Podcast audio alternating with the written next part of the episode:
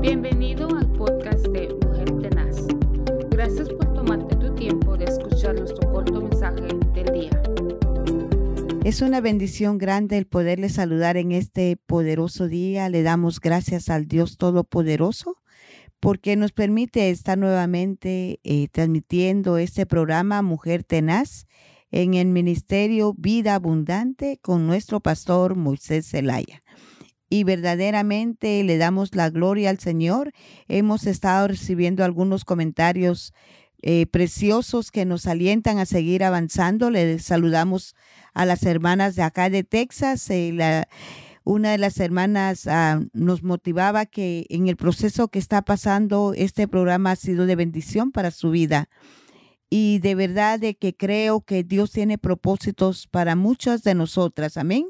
Y siempre el motivo primordial es hablar de la palabra de Dios y exaltar su nombre en esta tierra. El día de hoy vamos a estar meditando en la palabra del Señor en Primera de Tesanolicenses capítulo 5 y el versículo 17. Y dice ese poderoso eh, versículo, dice, orad sin cesar. Mire qué tremendo, ¿verdad? Orad sin cesar. Y luego dice su palabra que debemos también nosotros de dar gracias a Dios en todo, porque esa es la voluntad de Dios para con vosotros en Cristo Jesús. Debemos de orar porque la oración es poderosa. Debemos de orar los unos por los otros. Debemos de orar por los siervos del Señor, por las naciones, por los presidentes. Hay muchas necesidades por cual nosotros tenemos muchos motivos para orar pero al orar nosotros debemos de saber que estamos acercándonos a la presencia del Señor y que el Señor se inclina. La palabra de Dios dice en el libro de los Salmos que Él inclina su oído para escuchar la oración de sus hijos, para escuchar la oración que usted hace. Así que yo le aseguro que cada vez que nosotros nos arrodillamos delante de su presencia, no nos vamos a levantar de la misma forma con la que nos ah, humillamos, porque el Señor conoce nuestro corazón y conoce lo más íntimo de nuestros sentimientos, de nuestro corazón, y creo fielmente que el él tiene ese propósito tan poderoso de poner su mano sobre nosotros.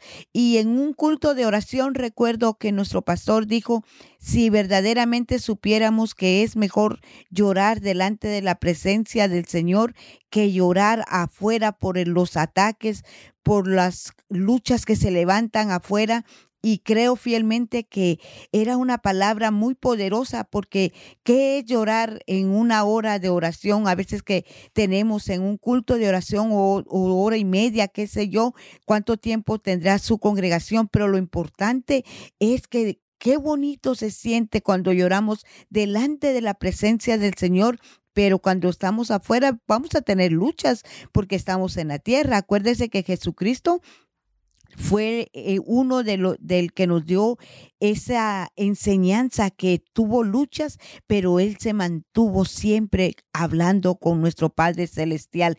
Él dice que se iba aún de noche a orar con el Padre, a hablar con el Padre, porque la oración, usted preguntará, ¿qué es orar? Orar es solamente hablar con Dios, decirle a Dios qué es lo que nosotros creemos de Él y qué es lo que nosotros necesitamos que Él nos ayude, porque nosotros sin su presencia, nosotros no podemos hacer nada. Así que la oración es un tesoro. La oración nos lleva a grandes cosas, como dice la palabra del Señor en Jeremías 33, 3. Dice, clama a mí, yo te voy a enseñar cosas grandes y ocultas que tú no conoces. Dios no tiene favoritos, pero sí tiene íntimos, aquellos que Dios le muestra cosas poderosas a través de la oración. Dios es grande y poderoso, así que la oración es algo precioso que nosotros debemos de, de ir eh, motivándonos cada día a esa devoción, a la oración, a saber que es bien importante que sigamos perseverando en ella, porque Dios tiene cosas grandes para cada uno de sus hijos y debemos de orar también porque Dice que la oración nos guardará de toda tentación. Así que en este día yo le invito ahí donde usted está, si en su carro, en su casa, o en su trabajo, cierre sus ojos o, haga un espacio y declare una oración a favor suya, a favor de un conocida, a favor de, una, de un hermano que usted sepa que está pasando por momentos difíciles. Muchas veces nosotros no sabemos qué pueda estar pasando el hermano, pero tan solamente porque nosotros oramos a favor de ellos, Dios va a obrar, Dios se va a glorificar por esas familias, por esos matrimonios que están pasando por dificultades, por esas familias que están pasando por enfermedad, por esas familias que están pasando procesos con sus hijos, con sus hijas. Verdaderamente necesitamos orar por los que están en las cárceles, por los que están en los hospitales. Hay mucha necesidad. Ore, ore por favor, ore a favor de, de, cada uno de sus hermanos que usted conoce y declare una oración a favor de los hermanos que están alrededor del mundo. Su palabra dice que muchas de las cosas que nosotros estamos pasando, también uno de nuestros hermanos alrededor del mundo la está pasando.